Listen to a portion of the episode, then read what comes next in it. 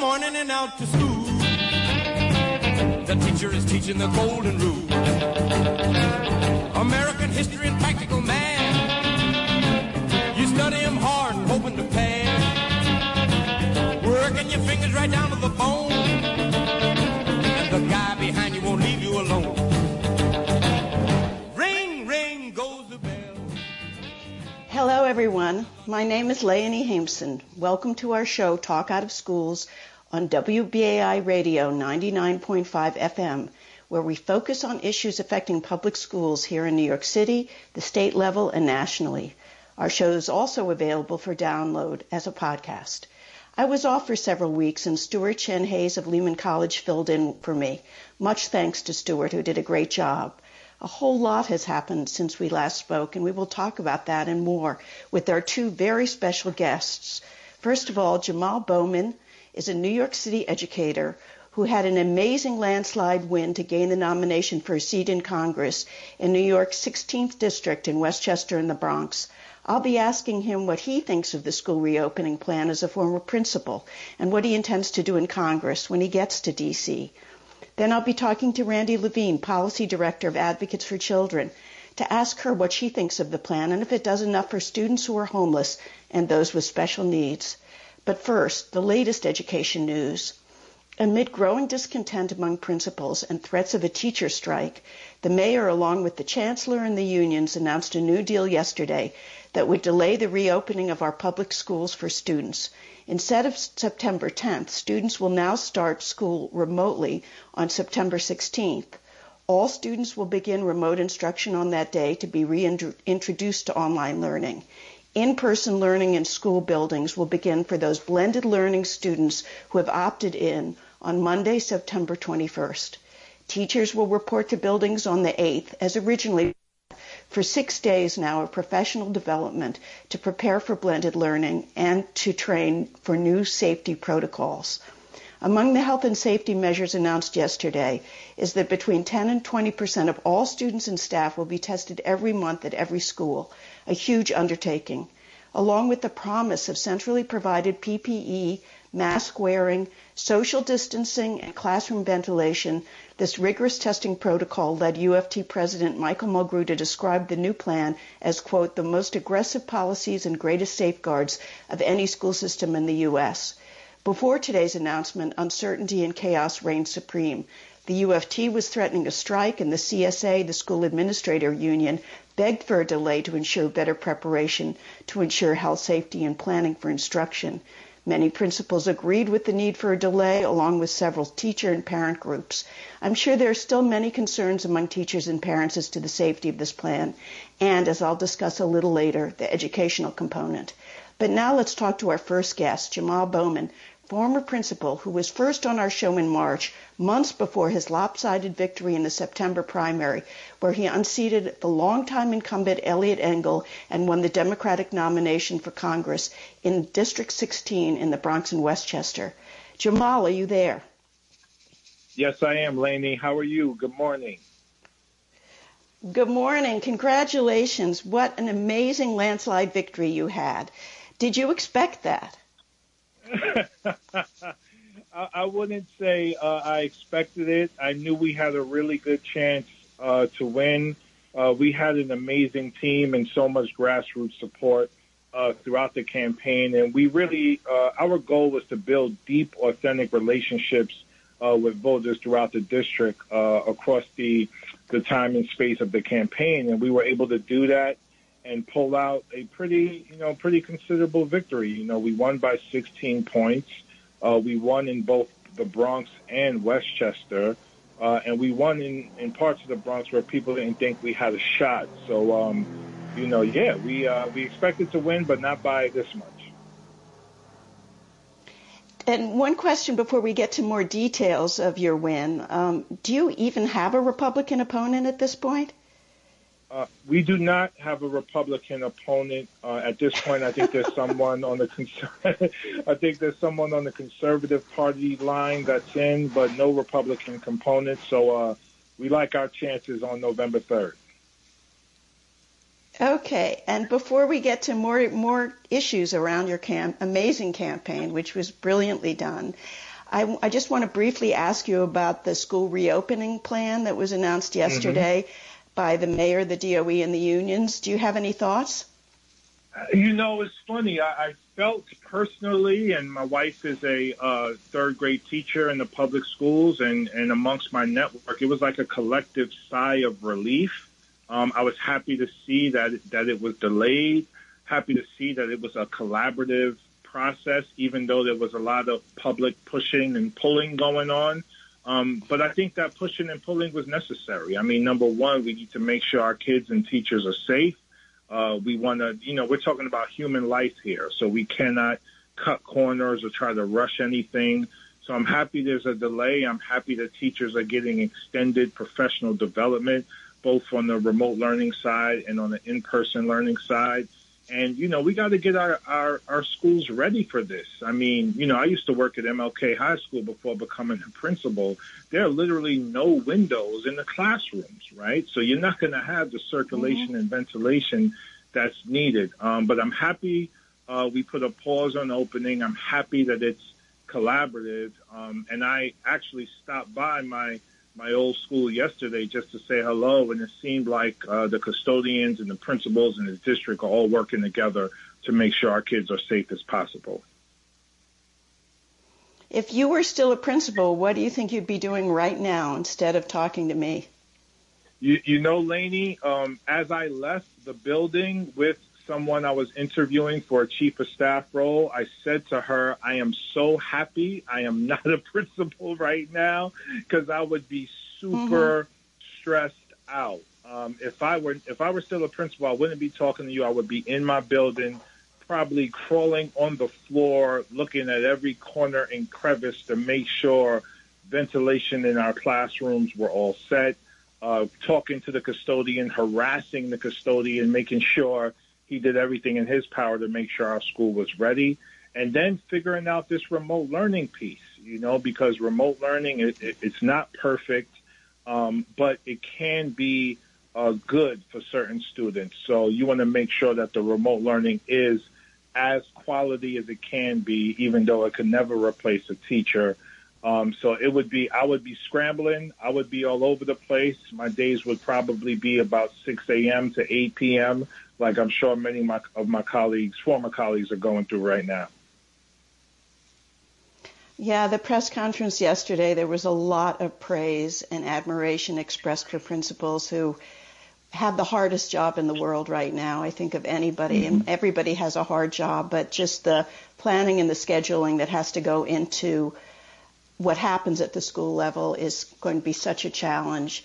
Um, I'm mm-hmm. concerned with the agreement. I'll talk about this a little bit more later, which allows uh, the blended learning component um, when kids are online for class sizes to double up to 68 students per class. I'm wondering whether you have any thoughts about that. Yeah, see, the, the problem, you know, it's a gift and a curse, right? You can provide direct instruction, quote unquote, to large groups of, of kids at one time Bellany, you and I both know the magic happens during the individualized component of instruction.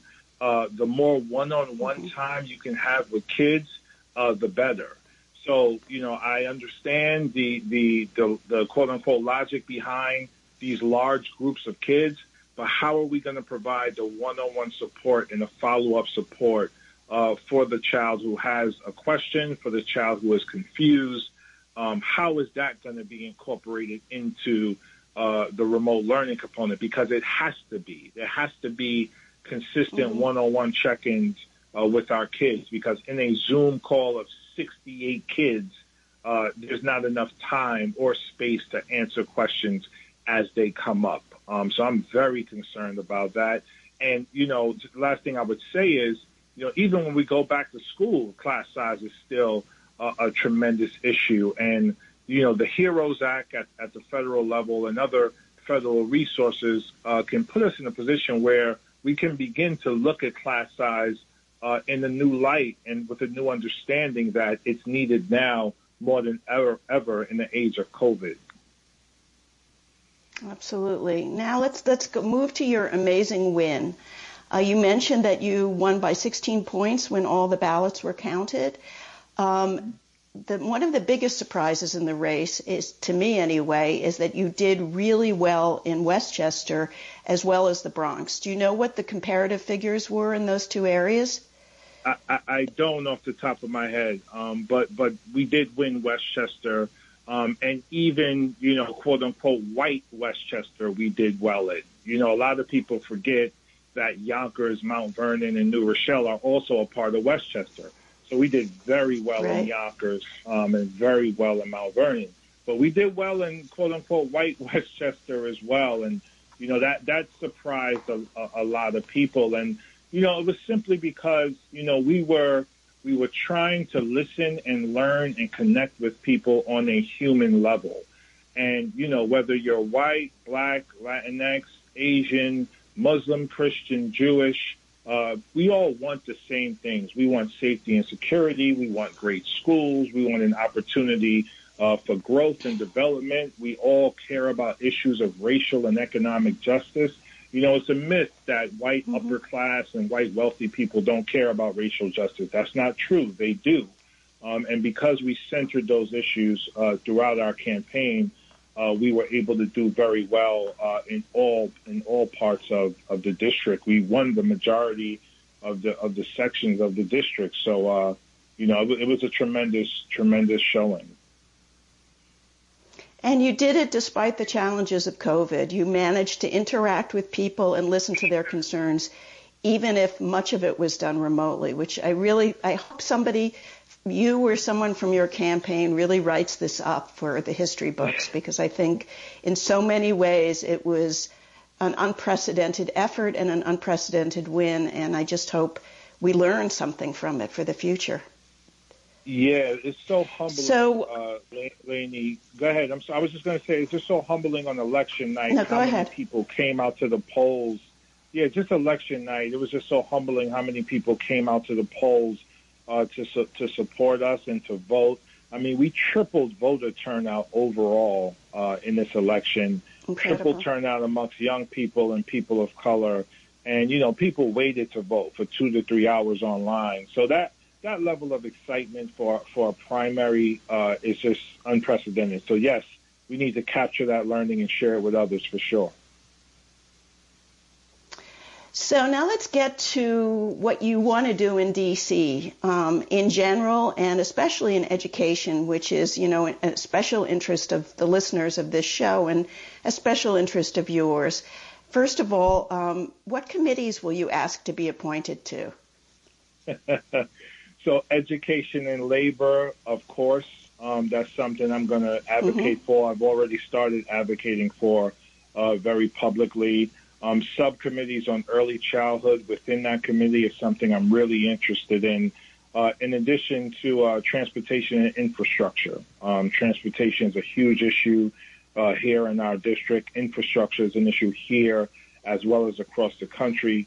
Uh, so those are two um, committees I'm interested in. Also, ways and means, appropriations, um, you know, finance.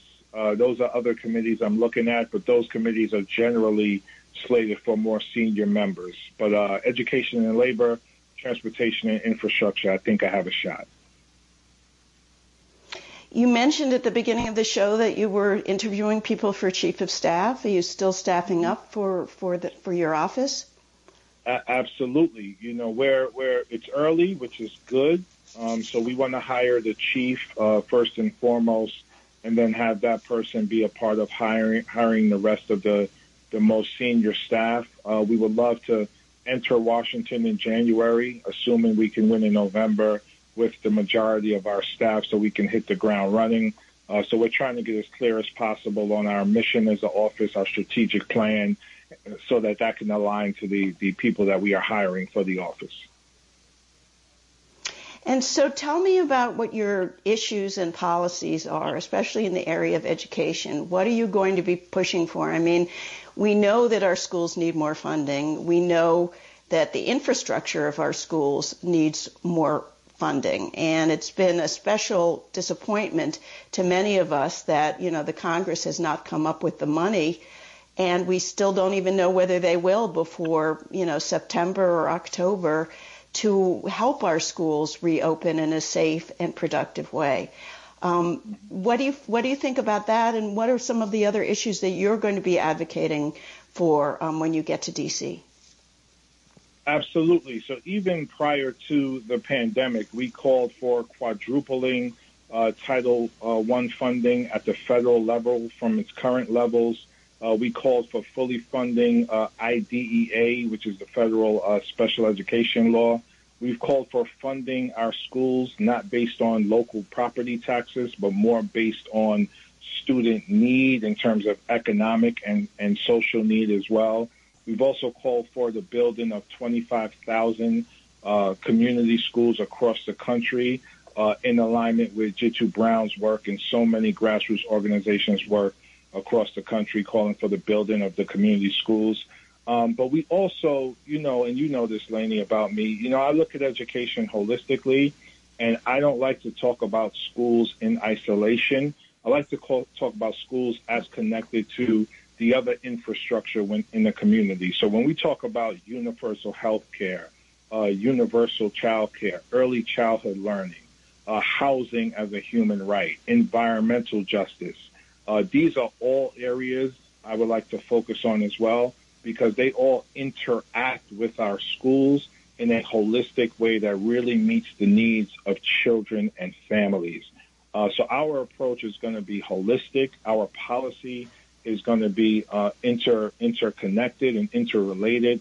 Um, and education is going to be the center of that, but it can't be education in isolation. It has to work with housing policy. There's been some bold policy introduced by Elizabeth Warren, Ilhan Omar, and others environmental justice through a Green New Deal, um, healthcare justice through Medicare for All, uh, jobs program. We're really going to be focusing hard on a federal jobs guarantee um, and raising the minimum federal minimum wage from seven twenty-five to fifteen dollars an hour. Uh, so there's a lot of work to do. A lot of the work is already being done. So I plan to support the work being done while bringing our own uh, New Deal structure for public education into the conversation. That's great. Um, I know that uh, many of our listeners and many advocates across the state of New York are also very interested in your views on um, high stakes testing. And I'm wondering mm-hmm. what, what if, it, if any, you plan to do in that area or advocate for in that area. Come on, Laney. All your listeners already know me. They know what I'm about when it comes to high stakes testing. No, so point- we, we have a very broad listener listeners in WBAI. Not all of them know exactly what your views are on testing. Got it, got it. So uh, I've spent my entire career uh, pushing back on our use of high stakes standardized testing in public schools, particularly in grades three through eight. Uh, there's absolutely no research that supports uh, testing kids in grades three through eight uh, as a as a strategy towards closing the, the achievement gap or building uh, the literacy and math skills of our students. Um, so how we do standardized testing in our public schools is all wrong. Um, I do support uh, grade band testing. You know, maybe a snapshot in the fourth grade, snapshot in the seventh grade one day, bump in the road, 45 minutes in and out, as opposed to what we currently have now, which is kids as young as eight sitting for nine hours of testing, which is completely unacceptable. And because it's high stakes, we're connecting it to teacher evaluation, which leads to teachers teaching to the test and true learning not happening. So we need to scrap that complete plan and focus more on project-based learning uh, focus on focus more on a Montessori approach to education, Reggio Emilia approach, the multiple intelligence, bringing in the arts, bringing in drama, bringing in uh, you know science and environmental justice and social justice into our schools. Focus on learning and aligning uh, our curriculum to the passion and needs and purpose of students and the needs of the community as well. Um, similar to what other countries like Finland and others do. Uh, that's what we need to bring here uh, in our country, and that's what I'm going to be fighting for at the federal level as well. So, one of the many important initiatives that got cut short this year when uh, the COVID pandemic hit was a series of uh, public meetings and discussions around the use of the Regents exam, which are our high stakes exams in New York City that I think students are required to pass about five of them to graduate from high school. Uh, did you were you participating in any of those meetings? Do you have a position on the Regents exams either way? Um, I did not get a chance to participate because it was uh, in the middle of the campaign, and, and I, I, didn't give an opportunity to to share thoughts or give testimony. Um, yes, I have a position. So the New York State Board of Re- Regents did a study uh, to look at what are colleges really looking for in terms of you know freshman entry uh, into their universities, and no one is looking at the Regents exams. They're not. They're looking at uh, mm-hmm. report card grades. They're looking at GPA. They're looking at um, uh, AP uh, accomplishments. They're looking at extracurricular activities um, and volunteer uh, opportunities that students have done. So if colleges aren't looking at Regents exams, there's absolutely no need for us to have them, especially five of them. Um, if you want to, you know, implement uh, an English Regents exam, I understand kids have to be at a certain level of literacy to be prepared for college. I know the consortia in New York State, New York City as well, uh, had, you know, they provide the English Regents, but not the other four. Um, again, we're in the 21st century. We need to pivot towards an education system that works in the 21st century, century, not one that works for the Industrial Revolution. So I support getting rid of the Regents exams uh, because colleges aren't looking at them, and again, they're not. They do not prepare kids for what kids have to, uh, what they have to, the burden they have to bear in, in college. You know, the soft skills, the the emotional intelligence, the social intelligence. Those are the areas we need to focus on in our K to 12 schools, not the consistent paper to pen, paper and pencil testing uh, that we've been doing for seems like a hundred years. So that's great. Um, our special focus, the focus of my organization, Class Size Matters, as you know, is class size and school overcrowding. The situation is so bad here in New York City, more than a half a million students are in overcrowded schools, according to the DOE's own data, which means for this year, to achieve proper social distancing, many students will only be able to attend school in person one or two days a week. Um, I'm hoping that you might consider drafting legislation or, or taking the issues of school overcrowding and class size also to the federal level um, in terms of encouraging or helping to fund schools throughout the country because many of our large urban school districts have the same sort of problems. And I think especially disadvantaged um, um, kids of color and, and kids who have special needs. So I'm wondering if that's an issue that you might consider focusing on as well. Uh, yes, yes, and yes. And Laney, I will not be drafting the legislation. We will be drafting the legislation. you are going to be working with me to draft it because this is pretty much your life's work. And everything that I do in Congress, I'm going to be working with those on the ground, those on the front lines who've been doing the work uh, at a grassroots level for, for many, many years. Uh, you have the expertise and you can inform uh, my position and the position of everyone in Congress on this issue. And just quickly, I want to say, you know, when we look at the well-funded schools uh, in the suburbs, when we look at the well-funded uh, private schools across the city, state, and country, you know, you have class sizes. You know, you might have 20 kids in a class, but you'll have two teachers mm-hmm. and an assistant providing support uh, to kids at a at a you know at a personal individual level and in a, at a small group level. But our kids in our in our cities and our urban centers go to underfunded schools with sometimes as many as 40 in a class, and they're never allowed uh, to get the or never able to get the individualized attention that they deserve. This is racism, institutional racism built into the system. Because if you're black, brown, or poor, you're more likely to go to an underfunded school and more likely to be in a class of 40 students. Uh, it's completely right. unacceptable. It's completely deplorable. And as we think about education outcomes over the lifespan, uh, it's no wonder why we continue to have the quote unquote so called achievement gap. So, uh, So yes, Laney, absolutely. You know I'm with you in that fight, and I will take that fight to Congress uh, when I get there.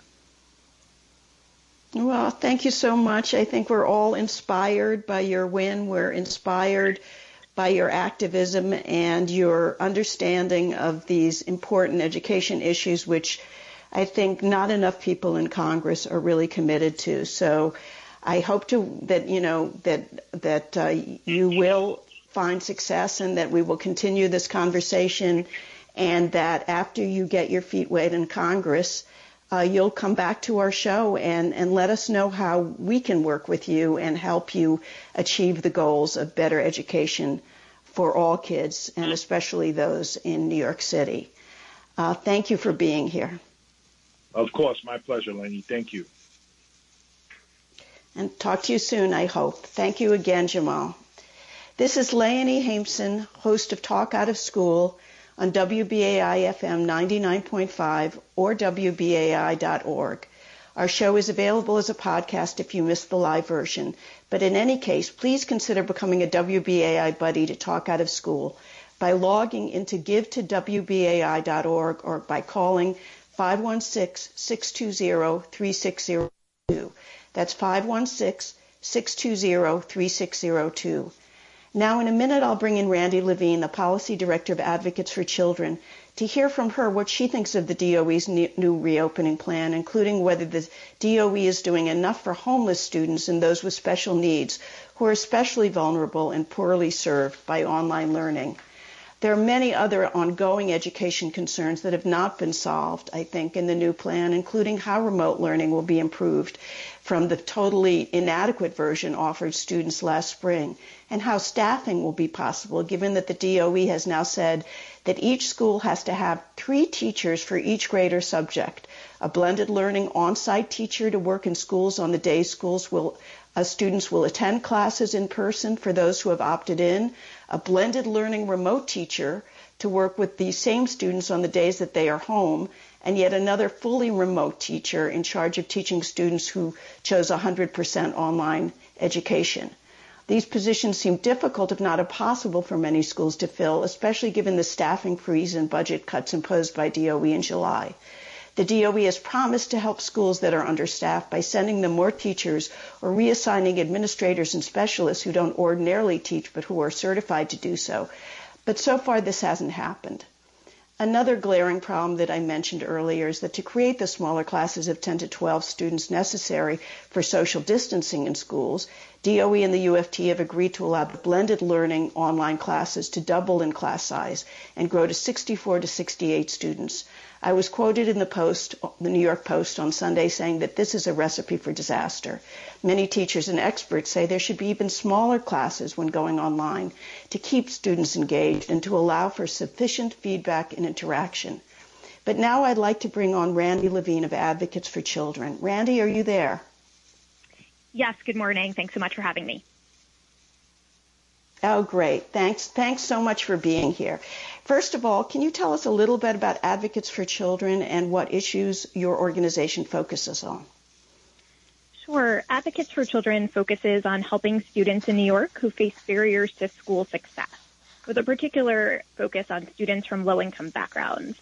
We have an education helpline that parents, students, and professionals can call with any questions or concerns they have about the New York City school system. And then we have attorneys and advocates on staff who can provide more in-depth advocacy or if needed, legal representation to a small number of low-income families who are hitting roadblocks in getting their children the educational services they need.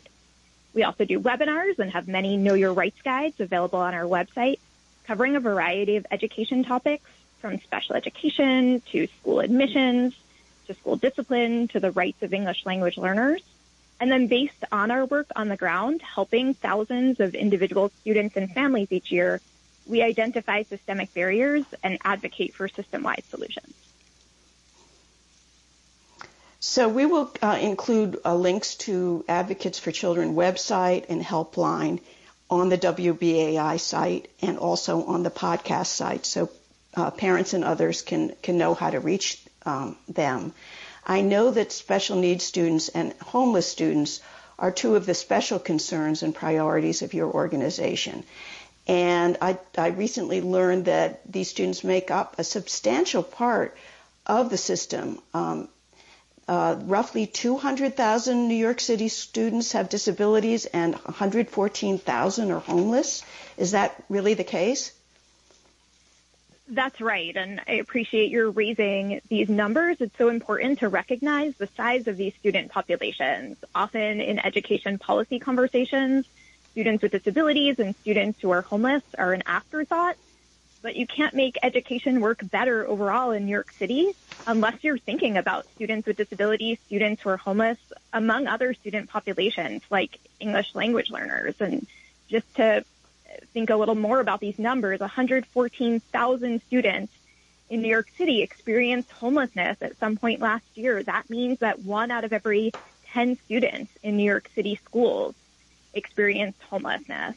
And more than 200,000 students with disabilities, that means that one out of every five students in New York City schools is a student with a disability. And, and how many of the homeless students are in shelters approximately? Over the course of the last school year, approximately 30,000 students spent time in our city shelters. Wow. So before we get to some of these issues in more detail, what, what was your overall reaction to the plan that was announced yesterday by the mayor um, and the unions, and especially as it pertains the question of blended learning is an ongoing issue that we're very concerned about. Um, Michael, are you there? Randy, are you there? I just returned. Okay, all right, great. Because I had I I don't have the background and knowledge that you have. We really need you on this call. so we were cut off uh, when um, I was asking you about what you thought of the plan announced yesterday, especially as it pertains to the students that you focus on. Great. Sorry about that. I'm not sure uh, how I lost you, um, but I should start by saying that we know that so many educators and school staff members are working extremely hard right now to prepare for the school year and truly appreciate that work. At this point, there are many unanswered questions, and we really need the city to take these extra 10 days before in-person learning begins to work urgently on addressing these issues. To give just one of the many examples that disproportionately impact students with disabilities and students who are homeless, bus service for mm-hmm. students whose parents are choosing in-person learning. More than 50,000 students with disabilities and thousands of students who are homeless rely on bus service to get to school, and these students have a legal right to transportation. But the Department of Education currently has no contracts with bus companies in place to bring these students to school we need the DOE to get bus service in place. If there's no bus, many of the families that Advocates for Children serve will not be able to get to school, even the families who are choosing in-person learning. So basically what you're telling us is that the families have not heard anything about what the bus schedule is going to be or even whether they're going to have access to busing next year. I know that the DOE has said that they will provide busing to those students uh, with special needs who um, it's mandated for in their IEPs or their individualized education plans. But my understanding is there's still also a lot of uncertainty about how that's going to be scheduled and also a lot of uncertainty about how general education kids are going to get busing, if any. I think yesterday at the press conference they said they are drawing up contracts with the bus companies still, but as you as you as you said, there's no information publicly available about exactly who's going to get busing and what the schedules are going to be, and even what the safety precautions on the buses are going to be, which is another huge concern of, of many people. Um, now, while all students are I believe, not well served by remote learning. We know that students with disabilities and those who are homeless have a particular need for in-person instruction.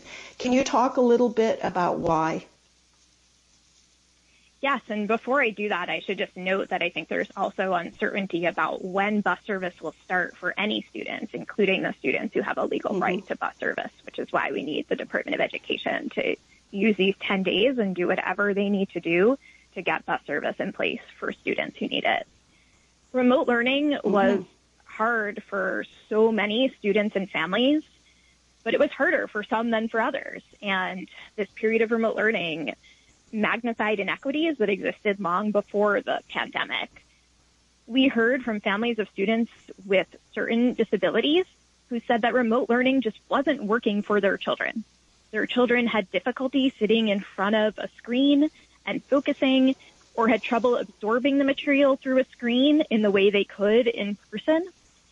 And there are some services like physical therapy that are extremely difficult to provide to a child over the internet. I think in remote learning, there's mm-hmm. also been a general assumption that students in middle school and high school and maybe even older elementary school students can do remote learning independently. But for some students with disabilities, the ability to participate in remote learning relied entirely on having a parent who could sit with the student and assist them and understood how to navigate the remote learning device, um, was able to understand assignments that were in English. So it was very difficult. And, you know, before turning to students who are homeless, I want to note that students who are homeless are more likely than their peers to have special education needs. So although we're talking about these two groups of students separately, there is overlap and some of the most troubling cases we heard about included cases of children with disabilities living in shelter, trying to get the education and services that they need. For students who are homeless, there have been problems involving space, technology, and the need for adult support. I mean, just picture a small room where multiple children at different grade levels and ages and needs are sitting on the floor trying to get their iPads to work with mixed success. And I can quickly name a few of the outstanding issues for students who are homeless that were problems in the spring and that need to be addressed in the fall. So first of all, while we appreciate that the Department of Education distributed iPads with cell phone data that don't rely on a family having Wi-Fi access, there are shelters in New York City where no children can participate in remote learning because the iPads don't work due to inadequate cell phone reception. And there are other shelters where the connectivity is limited. Another concern under city policy, students under the age of 18 are not allowed to remain in shelter units without a parent. But right now, there's no childcare plan for days of remote learning when parents need to work. We're glad that the city is developing new Learning Bridges childcare programs, but there's limited capacity. We don't yet know who's eligible, where they'll be located, how students in shelter would get there. And what we do know is that they're meant for children from 3K through eighth grade. So high school students are currently ineligible. And then even in shelters where there was connectivity, we don't have data, unfortunately, because the Department of Education has not released disaggregated data. But we're hearing anecdotally that a high number of children in shelter did not participate in remote learning in the spring. And we think that's due to a variety of barriers. And there hasn't been enough work done to address those barriers. And that is, of course, very troubling. We don't want to see a repeat this fall of what we saw last spring. And I've already mentioned busing, but for parents who want their children to return to school, bus service for students who are homeless is a critical component of the school reopening plan. And it's legally required. Is that correct? That is correct. Students with disabilities who have transportation mandated by their special education plans, as well as students who are homeless and students in foster care have a legal right to transportation to and from school. And so these children in shelters um, are not going to be allowed, even if they had access to the internet, even if they had the capability to log on themselves and keep focused on their schoolwork and on their classes. They cannot remain in shelters if their parents aren't there at the same time. Is that what you're telling us? That is current city policy. And we're very worried about how this is going to play out at a time when parents are being asked to return to work and when parents have other obligations, including they may have one child who's going to school on a certain day and need to help get them there, or they may have social service appointments related to the housing search and the job search, even if they're not working full time at this point. I know a letter went out earlier in the year saying, um, urging the mayor to give priority to the rec centers, which were the schools that were open over the summer um, with adult supervision um, for homeless students. Did they ever respond to that letter, um, either favorably or not? We've been in conversations with the Department of Education and City Hall since we, along with 30 organizations, sent a letter to the mayor saying that the city needs a plan for students who are homeless and making several recommendations, including prioritizing access to the new Learning Bridges childcare programs for students who are homeless. The Department of Education has indicated to us that they are seriously considering giving some form of priority to students in shelters so that some of them can access the child care programs. But we don't have any definite answers at this point, and we know that there's a capacity challenge. So even if there is some form of priority, we're not sure how many students in shelter will be enrolled and also still unsure whether they'll be located near shelters and how students will get there. Um, so we are concerned and as I mentioned, I think the city has made clear that these programs will only serve students through the eighth grade. We have asked the city to expand them to high school students living in shelter. So, given that there are all these unanswered questions and real serious concerns, um, if you were chancellor, Randy, um, and you could design a system for school reopening this year, what kind of plan would you put together? you know, there there are no easy solutions here, and we definitely want to acknowledge that this is a very complicated problem. We wish that the school reopening plan had focused more attention on the needs of the students who struggled the most with remote learning and had prioritized in-person learning for students who struggled with remote learning, whose families want them to be in school. At Advocates for Children, we hear from families who are not comfortable sending their children back to school and are choosing full-time remote learning for their children.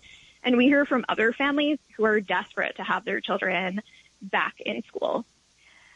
At this point, with school starting on September 21st, we think the city needs to designate a point person who can work across agencies to resolve the barriers we're seeing for students who are homeless and get every child the technology space and support they need to engage in learning this year.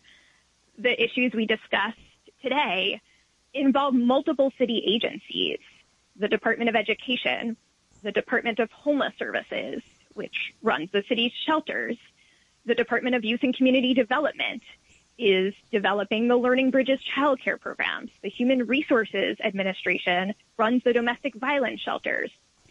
So we think that someone needs to be in charge of working with the different agencies to figure out how we're going to make this work. If we know there's a shelter where there's no connectivity, we need to figure out what the solution is because it's not an option to just have children continue not learning this year. In addition, more broadly, we think that the city needs to make sure that every student has access to online learning and that remote instruction is as effective as possible. And making sure every child has an iPad or some other remote learning device with access to internet or data and good connectivity is step one. But then we need to go beyond that and make sure that there is assistance for families in using those iPads and then we want to make sure that remote learning is as effective as possible. So we'd like to see the city be more creative. One idea is pairing educators who have training in evidence-based literacy instruction with students who are having trouble with reading. Uh, we can do that now that we're not constrained by the four walls of the school building. Let's get the educators who have that expertise to work with the students who need it and make use of this time of remote learning. As mentioned, we need to make sure that transportation and childcare are in place. And then for students with disabilities, we have a lot of work to do. We want to see individualized plans developed for every student with a disability with input from their parents, including on issues like which services are being delivered in person and which services are being delivered remotely for students on blended learning. These are questions that haven't been answered yet. We want to make sure information is communicated to families in a language they can understand and that there's a meaningful plan to support English language learners, as well as a plan for mental health support. So there's a lot of work to do here, and we have a number of recommendations. We issued a report with key issues to address related to special education and recommendations that we have and have been working with a number of organizations on recommendations related to students who are homeless and students with disabilities, as well as students in foster care, English language learners, and um, students who have mental health needs. And so now that the, there seems to be an agreement with the unions, perhaps the DOE can work more productively in collaboration with advocacy groups like yours. It seems to me a, a, a real shame that you have all this expertise and all these great ideas and you have not been intimately involved in the planning process for this year. Is that, is that a, a reasonably correct, accurate statement? We think that the needs of students who are homeless and students with disabilities have not gotten the attention they deserve. And we would like to continue partnering with the city and with the Department of Education and the other agencies involved to ensure that there are solutions in place, hopefully for the start of the school year with this extra time. I think you're right that there has been um, understandably so much push and pull about when schools are opening, and we definitely understand the concerns that have been expressed and that there were so many unanswered questions. Um, hopefully, now that the unions and the mayor have announced a plan for school reopening, we can address some of these questions that have gotten less attention but are really critical to student learning this year. So if parents want to keep in touch with Advocates for Children and or help you support your advocacy efforts, um, do you have any suggestions about what they can do? Sure. First, let me give our helpline number. Our education helpline mm-hmm. number is 866 427 6033 and it's open from Monday to Thursday from 10 a.m. to 4 p.m. So we definitely encourage any parent, student, or professional who has a question or concern about the school reopening plan or any issue involving New York City schools, please give us a call. We'll do an in-depth phone call with you and try to give you the information you need and point you in the right direction. Um, and we'll talk to families in their language. So we would love to hear from families who speak a variety of different languages. On our website, www.advocatesforchildren.org, we have dozens of guides and know your rights fact sheets. And during COVID-19, we've also taken our workshops online. So we now have a series of know your rights webinars and those are continuing over the coming days and weeks.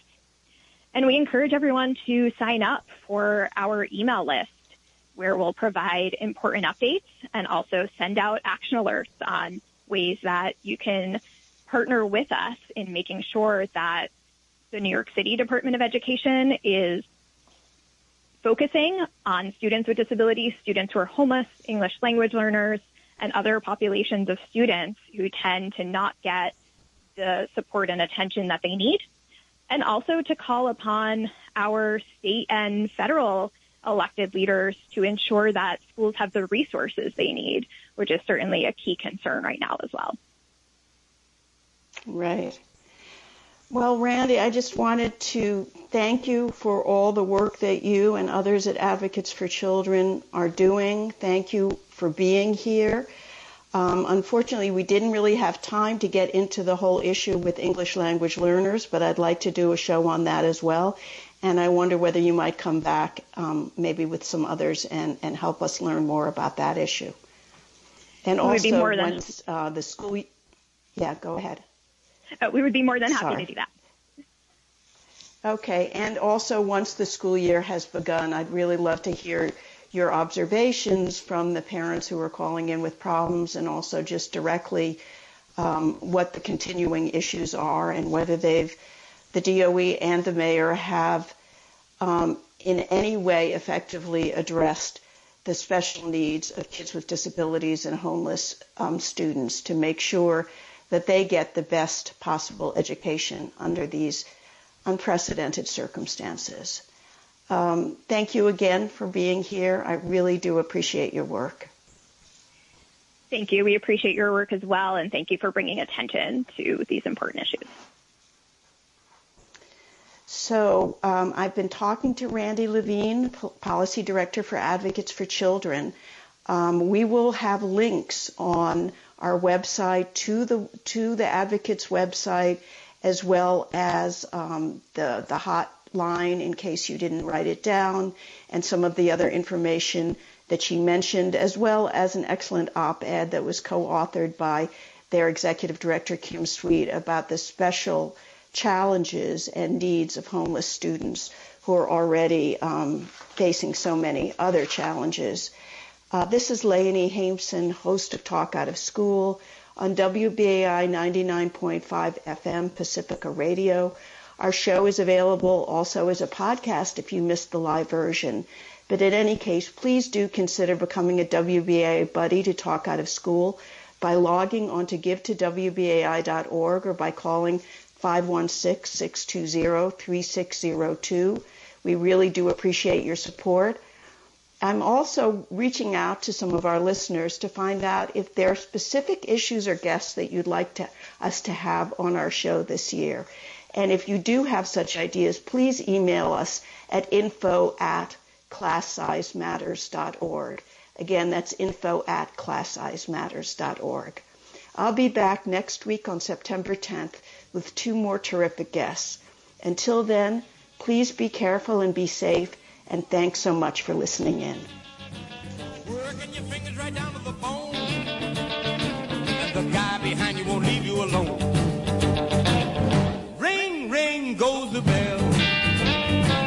The cook in the lunchroom's ready to sell.